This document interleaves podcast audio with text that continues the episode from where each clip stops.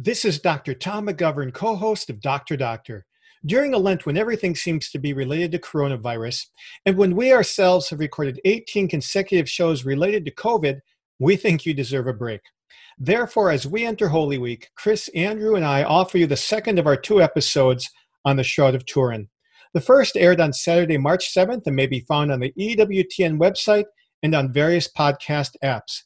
May God bless you during this holy season.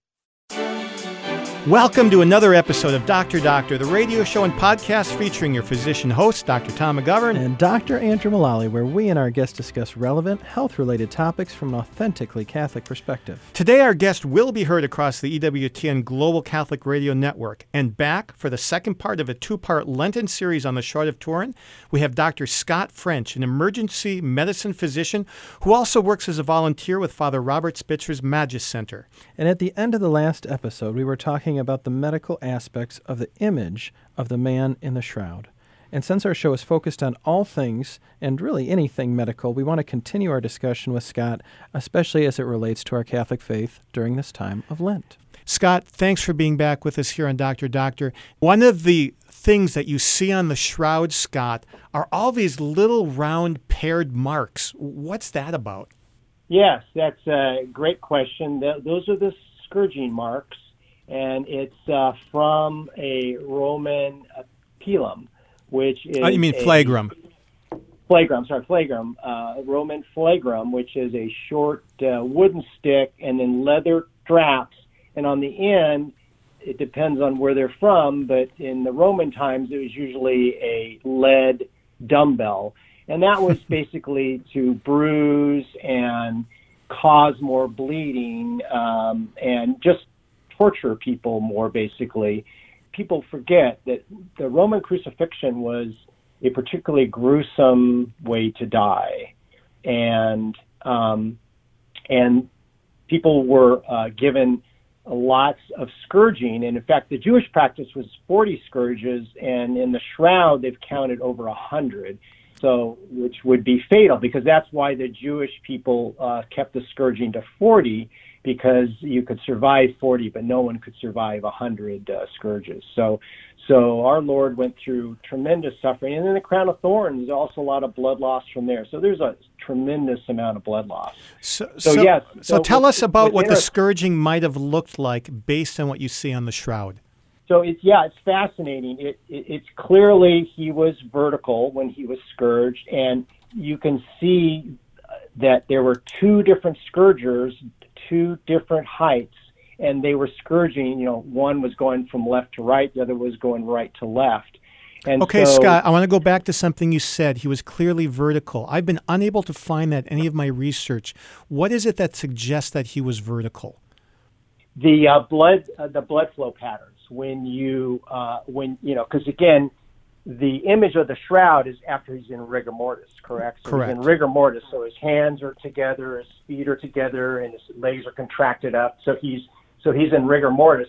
So if you computer generate and you now stretch his arms out, it explains the way the blood flow goes, okay, both from his wrists and his feet. What would it take for little lead dumbbells to cause the skin to bleed? Because at first you would just bruise and there'd be no openings in the skin. So what makes the blood come out?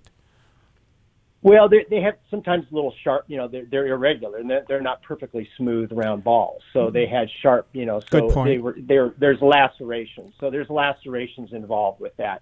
And in some places at the end of the leather tongs were pieces of bone, so they clearly were lacerated. And that was the idea, was to lacerate. It wasn't just to bruise, was to lacerate and cause more bleeding. So, and the marks on the shroud from the flagrum are all due to blood. They're not image marks that are just on the top linen fibril. Is that correct? Correct. So as we discussed last time, the image is above the blood marks, because basically what happened is, because it's a 3D image and it's photographic, which is not photographic. It's sure, because it's evidence of the resurrection. As he's ascending, the body is, there's 3D imaging coming up all the way through as he's ascending. His body's becoming mechanically transparent. The shroud is basically falling through his body as it's becoming pure light energy. And so that's why the blood is below the image on the shroud, because the upper part of the shroud now has left the bloody part. It's ascending into heaven. So the blood saturates the cloth, right? Correct. The blood is, saturates the cloth, yeah. So as an emergency room physician, you've seen people with chest trauma. What would this kind of trauma do to the chest of a person? So what's interesting is, let's go back for a second. Remember in John's Gospel, he mentions that there is, that he sweat blood. And we know this is a rare medical condition, people under severe stress.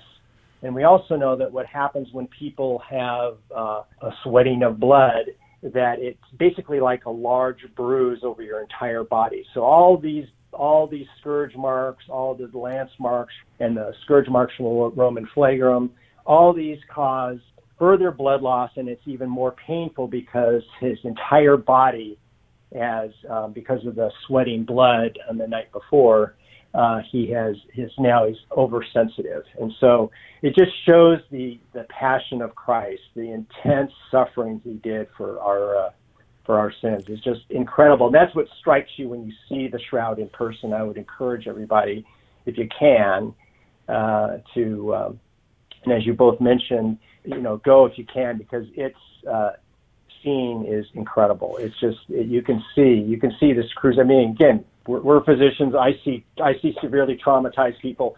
It was pretty clear to me when I saw the image. It's like, oh yeah, this is the image of a crucified man. How did this get on linen cloth? Well, and one of the things, Scott, I think maybe for some of our listeners who have heard all the kind of the skepticism and the other thoughts about the shroud maybe being a forgery, how do these, I mean, one of the things we always look for is data, especially as physicians, and how to make it all fit together. We talked about Occam's razor in the last show.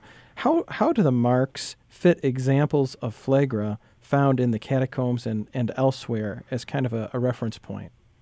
Yes, and so exactly. You can actually overlay in some of the, one of the people that examined the Shroud of Turin, a photograph of it in the 1978 STIRP program, was the LA County Examiner.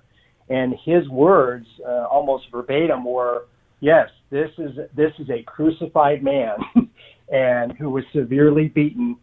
There's other medical evidence of all of this. His nose is broken. His right eye is swollen. He has lacerations on his knee. Remember, he fell twice during the Passion. Three times is what we remember. Times, yeah. It actually doesn't say in the Gospel, but we remember that in the Stations of the Cross, yes. Stations of the Cross, yeah, 3 times in the Stations of the Cross. So that's confirmed. But the swelling on the eyes, and then in those days, too, they would put coins over the eyes to keep them closed. And we find on high-definition photography that was done in 1978, they find that there are Roman leptons, believe it or not, minted by Pontius Pilate, of which only like 6 in the world exist today, on his eyes.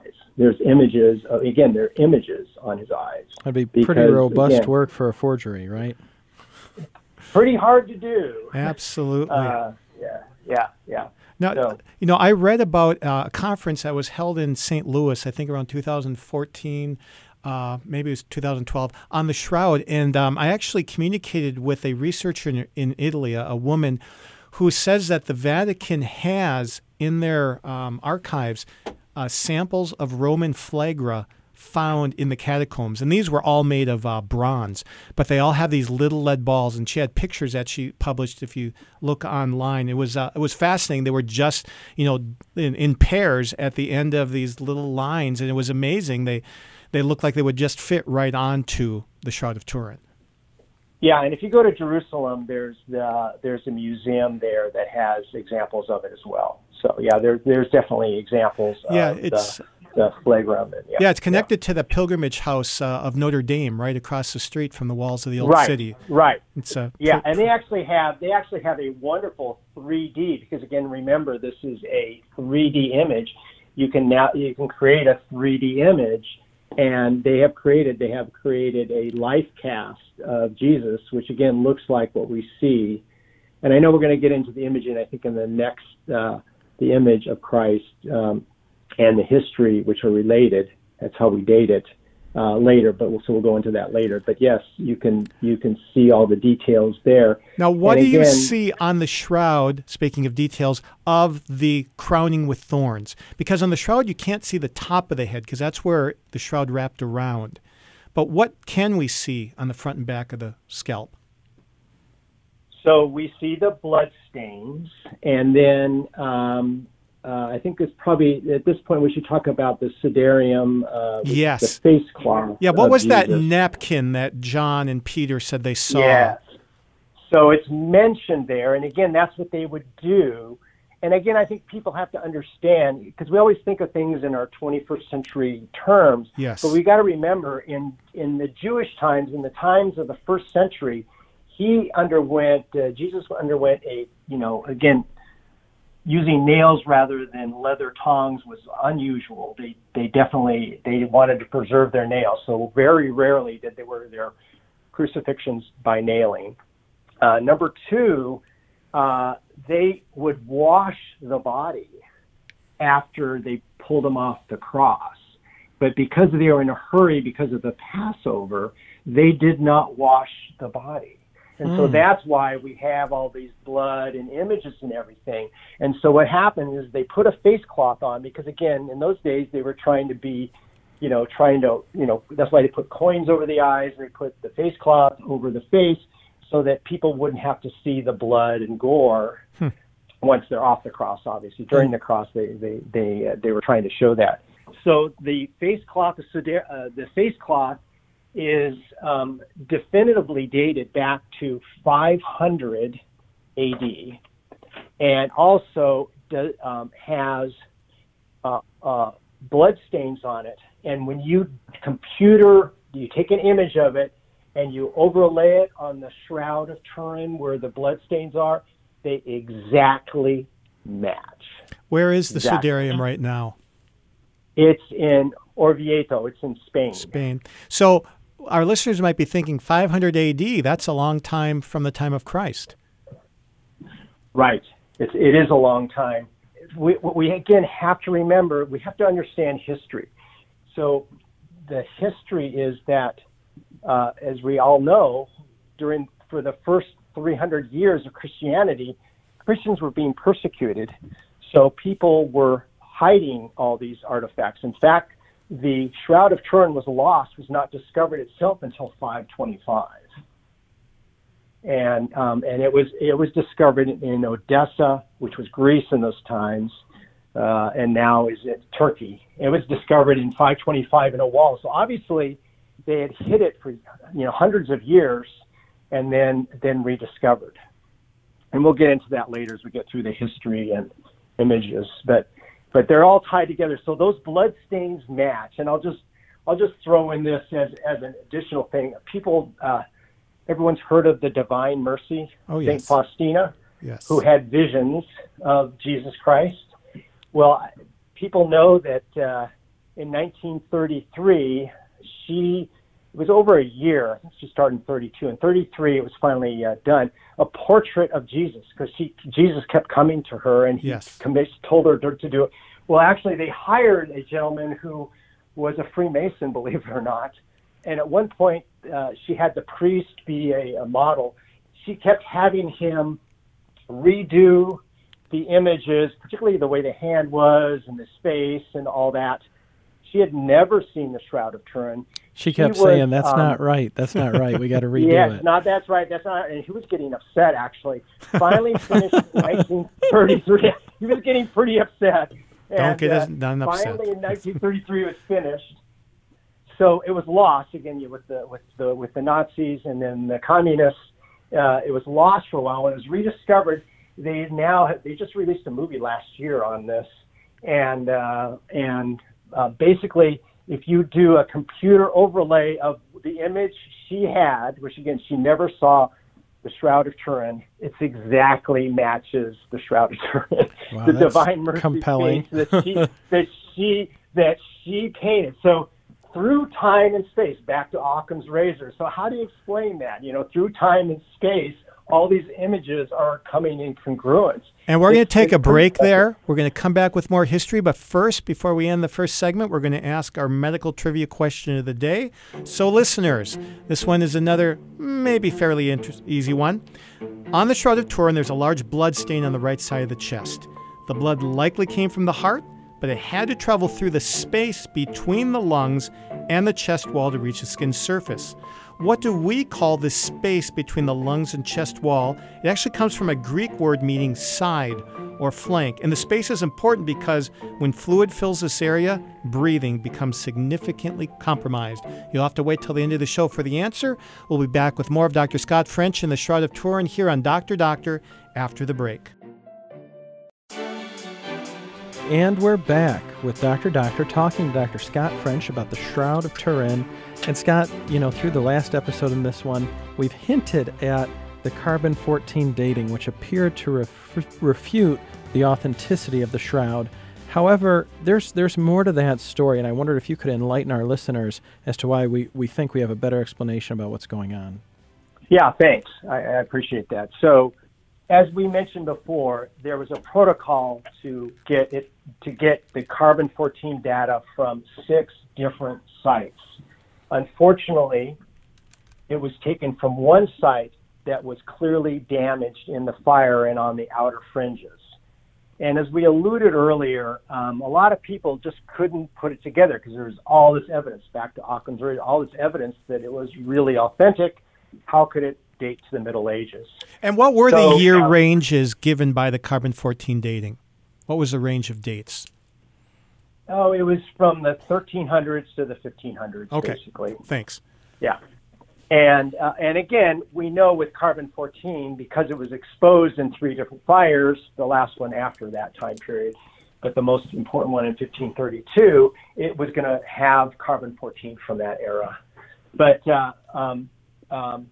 subsequently, just to let people know, there's been 4 other dating techniques, a vanillin test, a mechanical stress test, and they all date it back earlier, but we'll get into that later.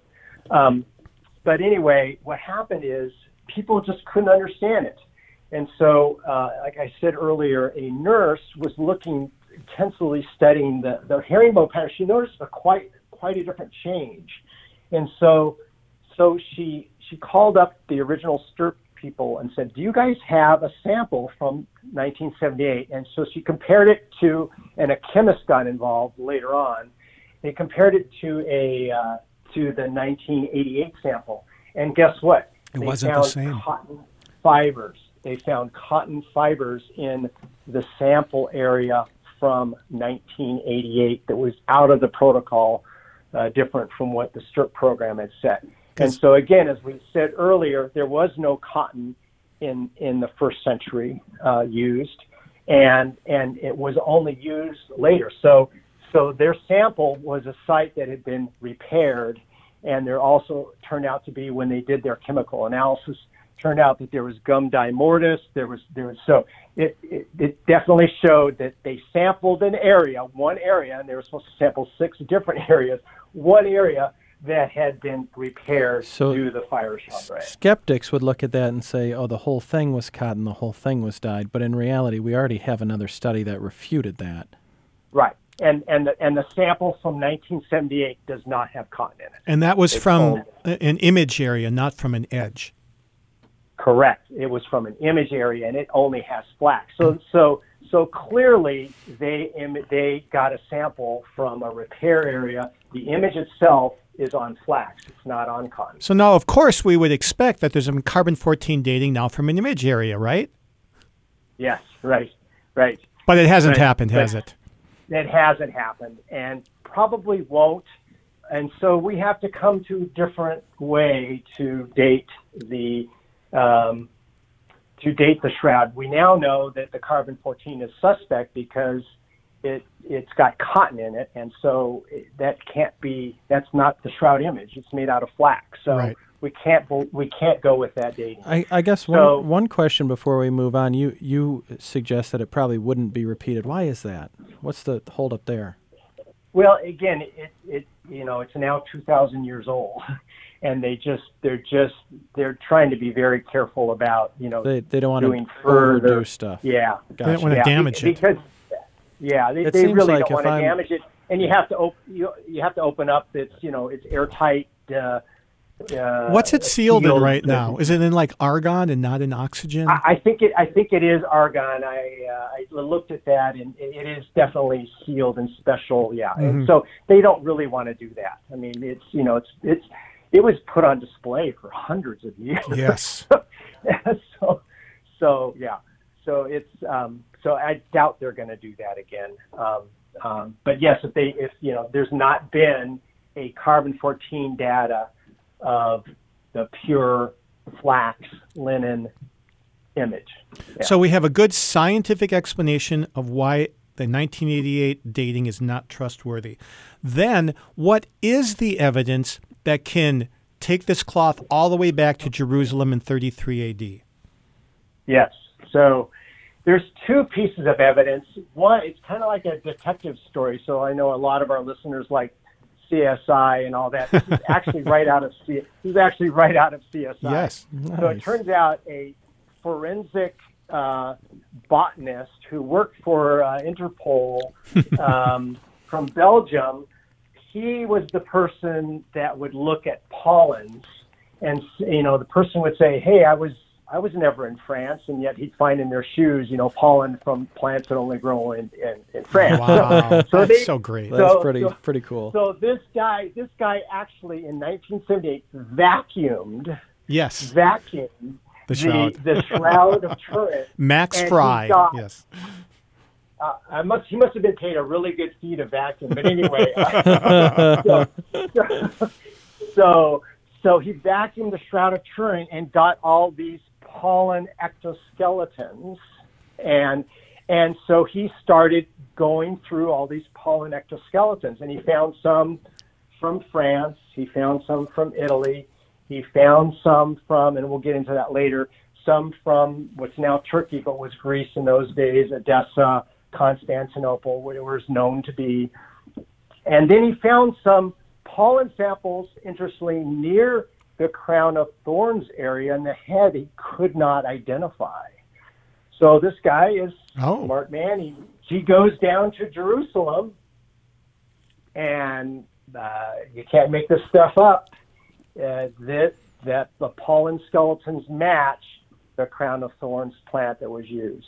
Wow. It only grows near Jerusalem. Man, that seems compelling. Going back to Occam's razor, yes. Someone would have to go to Jerusalem, get those pollen samples, sprinkle them on the shroud, and know that thousands of years, hundreds of years, or thousands of years later, someone would vacuum them and find the detail. And again, remember this: he was crucified in the spring, and actually on the shroud you can't see him now, but there were flowers because, again, he's buried, and they obviously had flowers, and they put in there on his burial cloth. So that piece of evidence kind of helps. The second piece of evidence, which to kind of put the final nail in the coffin, is the imagery. So up until 525, you had these whimsical drawings of Jesus, maybe looking like a Roman boy, no beard. Right. No. Also on the shroud, there's a phylactery. You can't see it very well, but there's a phylactery with the Jewish rabbi would wear. His long hair is like what a rabbi would parted, the beard and the mustache, all like what a Jewish rabbi would dress as. They had him looking more like a Roman person. And but in 525, they found in the wall of Edessa, which is not that far from Jerusalem.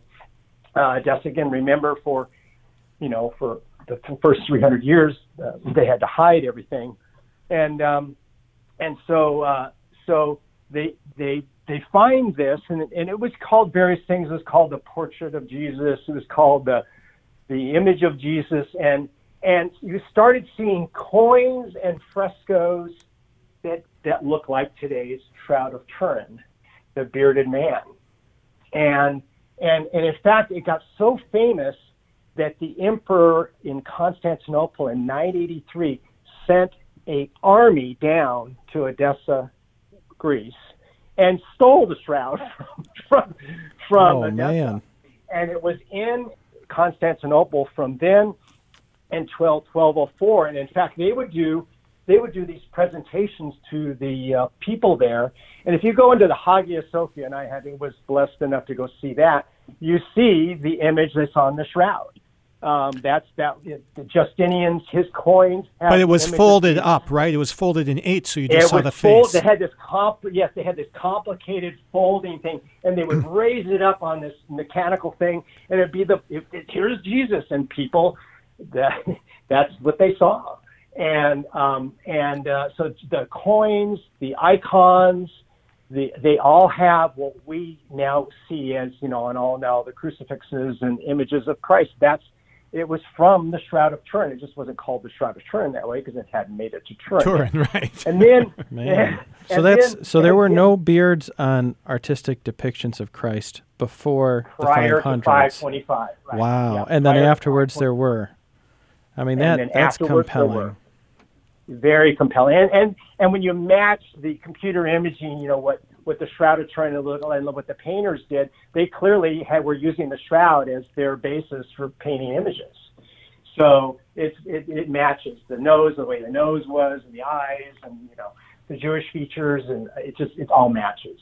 So then in 1204, again, you have to know your history, is that there was the Fourth Crusade, and for a variety of reasons, the Crusaders ended up sacking Constantinople. Oh, that was a mess. And, yes. Yeah, it was what a tragedy, and that was partly what happened with this, with the break off of the Orthodox, and but that happened 150 years earlier, but that kind of cemented it. But anyway, what a tragedy. But anyway, the Shroud of Turin disappears, and then shows up in France.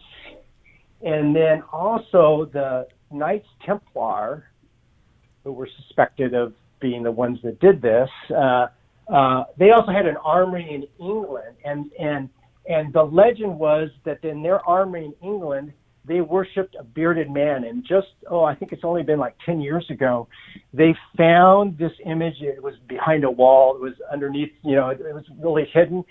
It's the Shroud of Turin image. So clearly, wow. The Knights Templar are the ones that stole the shroud, took it to France, and that's how it ended up in Turin, is because it was taken from Constantinople. So started off in Jerusalem, went to Odessa, Turkey, and so the Pollan Trail follows that whole course. So I just cannot conceive that anybody could have forged this, especially since no one can even make the image part of it even today. Can they? That's right. No one can. There's no 3D image like the shroud anywhere in the world. We cannot create this. We're going to get into how the image was created in our next segment. So even just the way the image is on the fibers has not been seen elsewhere, cannot be recreated, and you've kind of hinted at this is, energy released at the time of the resurrection that created this image. Correct. Well, then let's take a break right here, and we'll get back into all that juicy material and how the image likely came to be after the break on Dr. Doctor. And we're back with the answers to some of those juicy questions about how the image was formed on the shroud. So, Scott French, how do you believe the image was formed on the Shroud of Turin, and why do you believe it? Well, as I said earlier, we have some examples that are close to it, but not quite. And let me explain. Yes. As we recall, when the atomic bombs were dropped in Hiroshima and Nagasaki, people were vaporized, And yet their shadows formed an image on the wall. Yes, yes, I remember that. And so the Shroud of Turin is like that. The other thing that we now have is MRIs. The Shroud of Turin is very similar to an MRI image in that it's a nuclear image. Obviously, nobody's hurt in that image, yes. But it basically is a nuclear form image. And in this case, the Shroud of Turin, as we said earlier, is estimated to take at least 6 billion watts, 6 to 14 billion watts. And what's that based on? How do we know that? Where does that come from, that number? That comes from a variety of scientists, physicists, scientists. Part of them were part of the Shroud study, and then part later. A lot of work was done in 2005 on this very issue, and they found that it would take approximately 14,000 pure laser excimer laser, pure laser light energy to form the Shroud. Again, over 6 to 14 billion watts of energy over 140 billionth of a second, or otherwise, again, it would vaporize the Shroud, just like what happens in Nagasaki. Because the Shroud was preserved, but the image was, there's a depth to it, correct? That's right. Okay. And that's what it would take.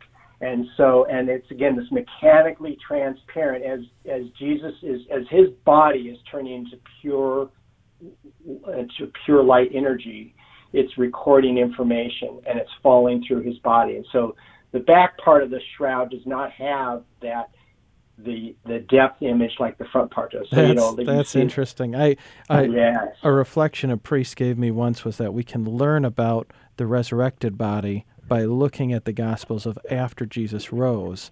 You know, this might be able to tell us something about what a resurrection, or at least the resurrection, looked like, looking forward to the resurrection of the bodies in the future. Well, and you bring up a great point in that we have medical evidence of the soul, and people who have near-death experiences, they're able to float through walls, and they even though they're brain dead, because their brain's not working, their heart's not, they have visions. These are people blind at birth. They have visions of so you're able to see. So it's just like what the gospel accounts are. So. Yeah, that's why this is so important, because this shows that there are supernatural, or what we would call transphysical, effects. In our current culture, we think that it's only the material world. There's plenty of evidence that there's things beyond the material world. So this means energy was coming through the body, through the Shroud, through just the front side of the Shroud. Right. Here's a point that people don't get about the image of the Shroud. Remember, the Shroud is a linen cloth put on top of it, but it's a perfect image. So, you know, when you put a towel over your face, does it cover everything? No, it gets your nose, it might get your ears. Every point of his body is imaged on this. So what that means is every point of his body was emanating this energy. So the energy came from the body, not from heaven. It came from Jesus. From within. That's how it proves it, because from within, every centimeter of body, it's a perfect image. Every scourge mark, every part where the pilum was, the Roman lance, where the flagrum, everywhere that. Okay, here's a crazy question I just thought of, and I don't know if anyone has ever considered this, but so just take a stab at it. Okay, I've been to Bethany, to the place where Jesus raised Lazarus from the dead. Would Lazarus's shroud have had the same type of image on it? Mm. Well, no, because again, Lazarus is being resurrected. Jesus is being resurrected. Lazarus was just like with the girl. There's several miracles where he three. They weren't resurrected. So he's the only one that he had to do the resurrection. He was acting, so there would have been no energy coming from their bodies. So what he's doing, is kind of like, it's a great question, because he's basically doing what we know about the New Testament over the Old Testament. He's showing that I can resurrect physical bodies. Yes. That's what he's doing with the miracle Lazarus and the girl, and that's what he's doing with Lazarus and the girl. But now he's gonna open the gates of heaven by his resurrection. And that's why the first and second century Christians went off to martyrdom, you know, no fear of death. That's also what I see in the ER. People are scared to death because there's no life after death. Well, guess what? There is. This is the proof of it. That's why the early Catholics understood this, is that there is life after death, and it's just like St. Paul says, we are the biggest fools in the world if Christ is not risen from the dead. Isn't true. Yep. 1 Corinthians 15. 1 Corinthians 15. That's where it's 1 Corinthians 15. The whole chapter. You read first. That is why it's so important. And guess what? Paul saw Jesus. So that is why the Shroud of Turin. Why is the Shroud of Turin? Because he knew we were going to be in this scientific age and we'd have doubt, and we now have so much evidence. But again, we have free will. He's not going to, give us every bit of evidence and answer every question. But again, Occam's razor, look at the probability. Putting all this together, what's the better explanation? There was a supernatural event. There was a transphysical event. There was an event that we can't duplicate today with modern technology. You'd really have to jump through a lot of mental hoops to talk yourself into this being a forgery. That's right. It's easier to believe it is Jesus' burial cloth than anything else. That's right. What's the better explanation? How can you put all these things together and come up with a better explanation? Something you teased in the last episode was linking to Eucharistic miracles. And one thing we kind of left unanswered was the study done on the Eucharistic miracle in Lanciano. So, as you said, there were no microscopes around when this happened in the 8th century. What have they discovered about what the host became? Yes, so that's again where this pattern of linking the Eucharistic miracles to the Shroud of Turin. So, for example, in Lanciano, so the really important ones are Lanciano, and then the next important one is in 1996 in Buenos Aires, and then in 2008 in Sokółka, Poland, in 2012 in Tixla, Mexico. So in all of these miracles, and there's other Eucharistic miracles, but we don't have the evidence and we don't have the modern evidence. In all of these miracles, the blood, if there is blood, is always type AB. And remember, we said that's what's in the Shroud of Turin. And what's really amazing is in Sokółka, Poland, that was taken to a medical school where they did the analysis, and the host turned into tissue, just like in the Lanciano, and that tissue is heart tissue with white cells in the ventricle, which is where we are set in the ventricle wall, which, as we said, don't occur unless the heart's under stress, and those cells do not last more than a few hours. And in fact, the one from Buenos Aires, it was sent to a famous New York pathologist, Dr. Zagibbe, in New York, Columbia University. He analyzed both that and the one in Texcoco, Mexico. And when he examined the one from Buenos Aires, they didn't tell him what the source. And he said to the people, and it's all documented. He was a world famous pathologist, cardiologist, and microscopist. And he said to the people, "Where did you get this beating, living heart?" He said, "The tissue you brought to me was alive when you brought it to me." What? Wow. Yes. And what I read when I was in Lanciano is that the tissue is even more specifically from the atrial ventricular node, the pacemaker cells of the heart that make it beat, which I think is, if that's true, that's even more remarkable as an image for Christ. I'm almost wondering, too, if anyone has tried to take DNA from the Eucharistic miracles and correlate it to the DNA found on the Shroud. Scott? They have not been able to do that. However, they have taken DNA from the Eucharistic miracles. And here's what's interesting about the Eucharistic miracle DNA is, again, remember it's in the white cells, not in the red cells for our audience. Yes. Is that it's male DNA, but they can't profile it. And if you think about it, it's because that's really funny. Yeah. Yeah, isn't that funny? They cannot profile it. But no, they've not been able. And it's the problem with the shroud. It's been touched by so many people. Sure. It's got contamination of DNA. So it's really difficult. I don't think we're going to be able to do that. But it's funny how they can't profile it. And when the one in Poland, which is really cool, the Eucharist is turning into tissue and blood, and they can see where it's actually the host itself. It's like the host is connected to the tissue. Again, proving transubstantiation is real. That's really is.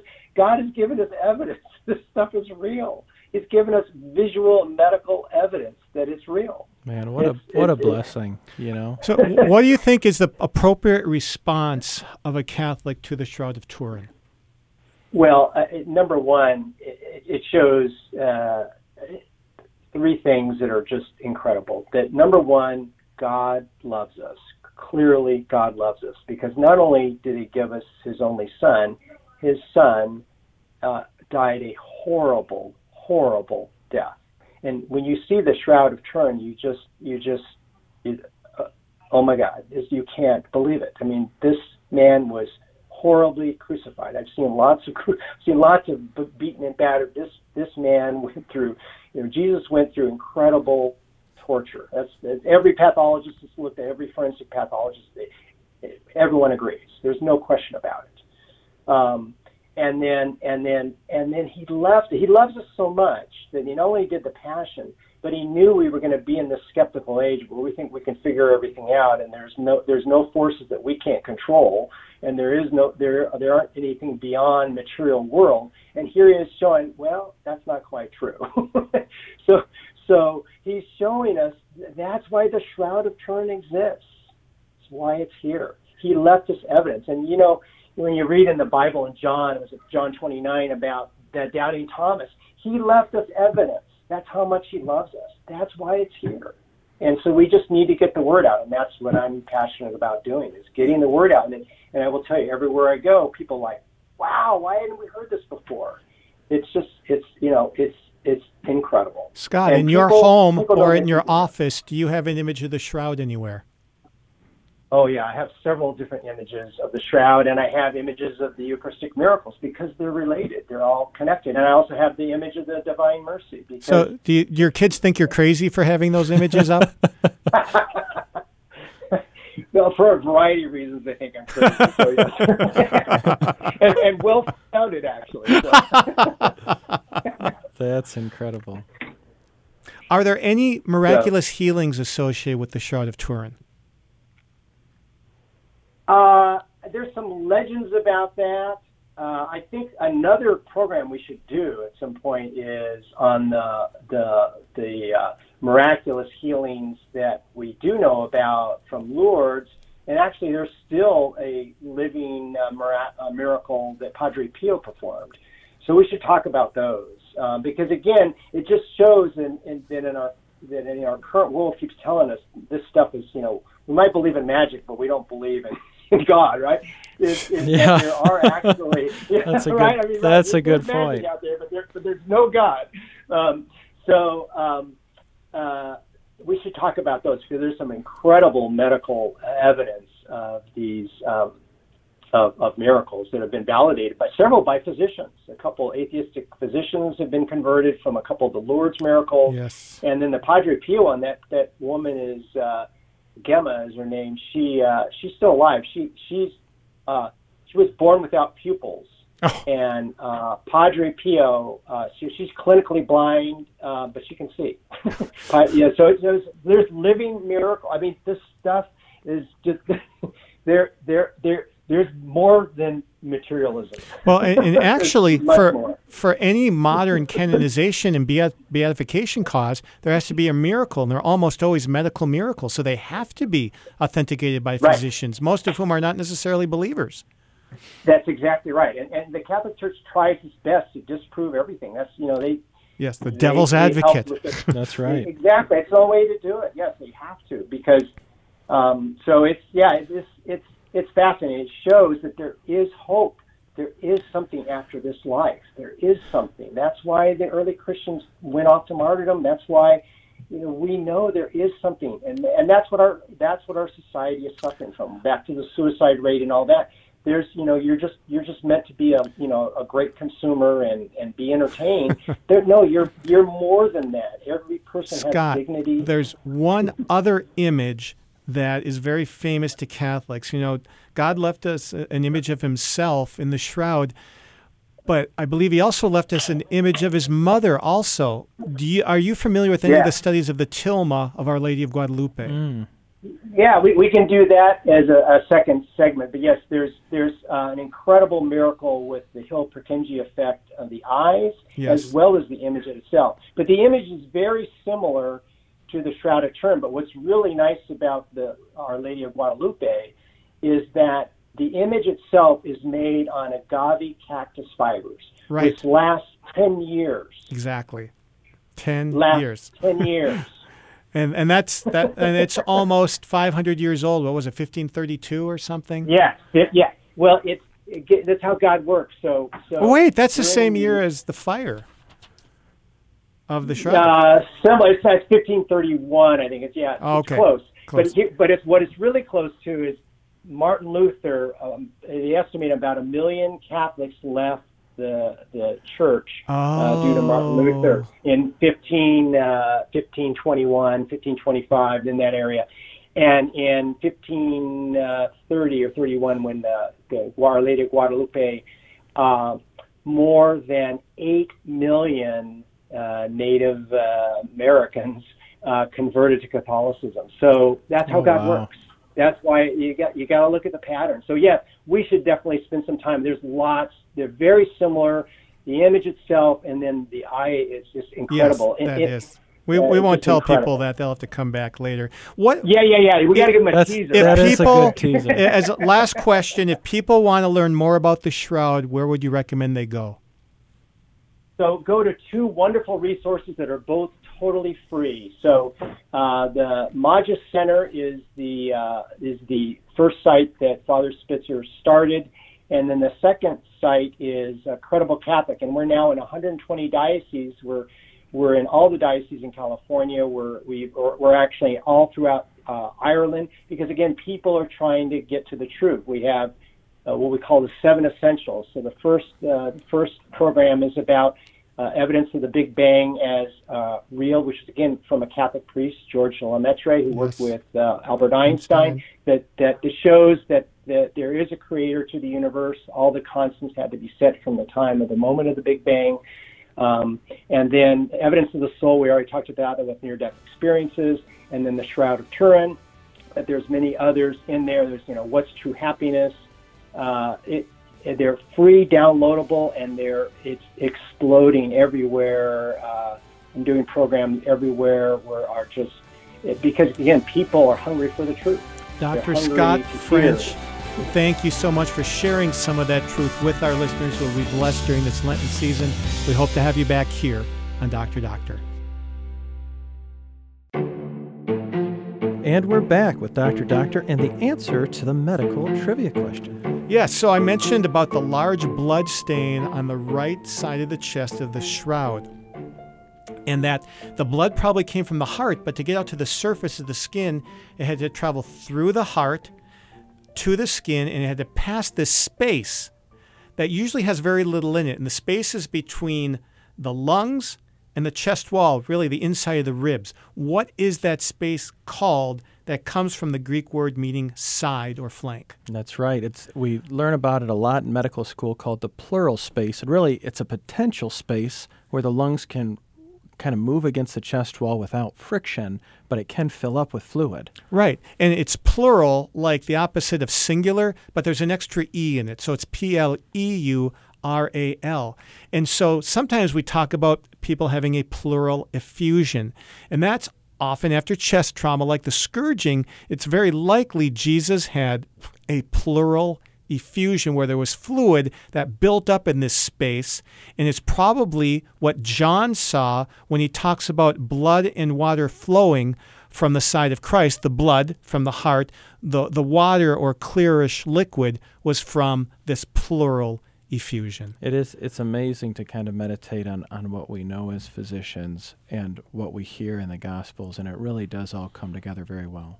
Yeah, I love having an image of the shroud available to look at the face of Christ, especially the photographic negative image of the shroud, which looks like a positive with 3D features. I mean, it looks like a face, and most likely is the face of Christ himself. And it's much more photographic, for those of you who are not familiar with it, than artistic. So many pictures of Christ look like a painting. This looks like a picture. And it's incredible. It is amazing. And when you see it, you'll see how it fits a number of the older icons, like from, you know, between 500 and 1000 A.D. The Christ Pantocrator icon. Oh, my goodness. It looks just like that. So this image must have been well known in history. Well, and that's what we've got from Dr. Scott French, so we hope that everyone learned something about the shroud. And if you are not familiar, please check it out. Yes. So thanks for listening to another episode of Dr. Doctor. We are the official radio program and podcast of the Catholic Medical Association, and we're brought to you from the studios of Redeemer Radio on the EWTN Global Catholic Radio Network. Please share the good news of Dr. Doctor with a friend. Invite them to listen on their favorite podcast app or at redeemerradio.com/doctor. And be sure to rate and review our show to help new listeners find us. And please send us your questions or tell us something you heard or how you had your life changed really by listening to Dr. Doctor. And be sure to tune in next week for your appointment with Dr. Doctor. This is Dr. Tom McGovern and Dr. Andrew Mullally signing off until your next dose of Dr. Doctor. Dr. Doctor is the official radio program of the Catholic Medical Association, whose members are dedicated to upholding the principles of the Catholic faith in the science and practice of medicine. The views expressed on Dr. Doctor do not necessarily represent those of your co-hosts or the Catholic Medical Association. Find our past episodes and keep up with the latest from Dr. Doctor by subscribing in your favorite podcast app and following us on Facebook. Get links to follow and subscribe or submit a question for our doctors by texting the word DOCTOR to the Holy Cross College text line at 260-436-9598 or visit redeemerradio.com/doctor. Abortion. Pornography. Embryonic stem cell research. Corporate contributions to Planned Parenthood. Do you invest in companies that are engaged in these practices? The Ave Maria Mutual Funds do not, and their investment portfolios reflect that. Ave Maria Mutual Funds are managed to conform to pro-life and pro-family values. Long-term investors can invest in the no-load Ave Maria Mutual Funds. You can learn more about the Ave Maria Mutual Funds today at 866-AVE-MARIA or visit AveMariaFunds.com.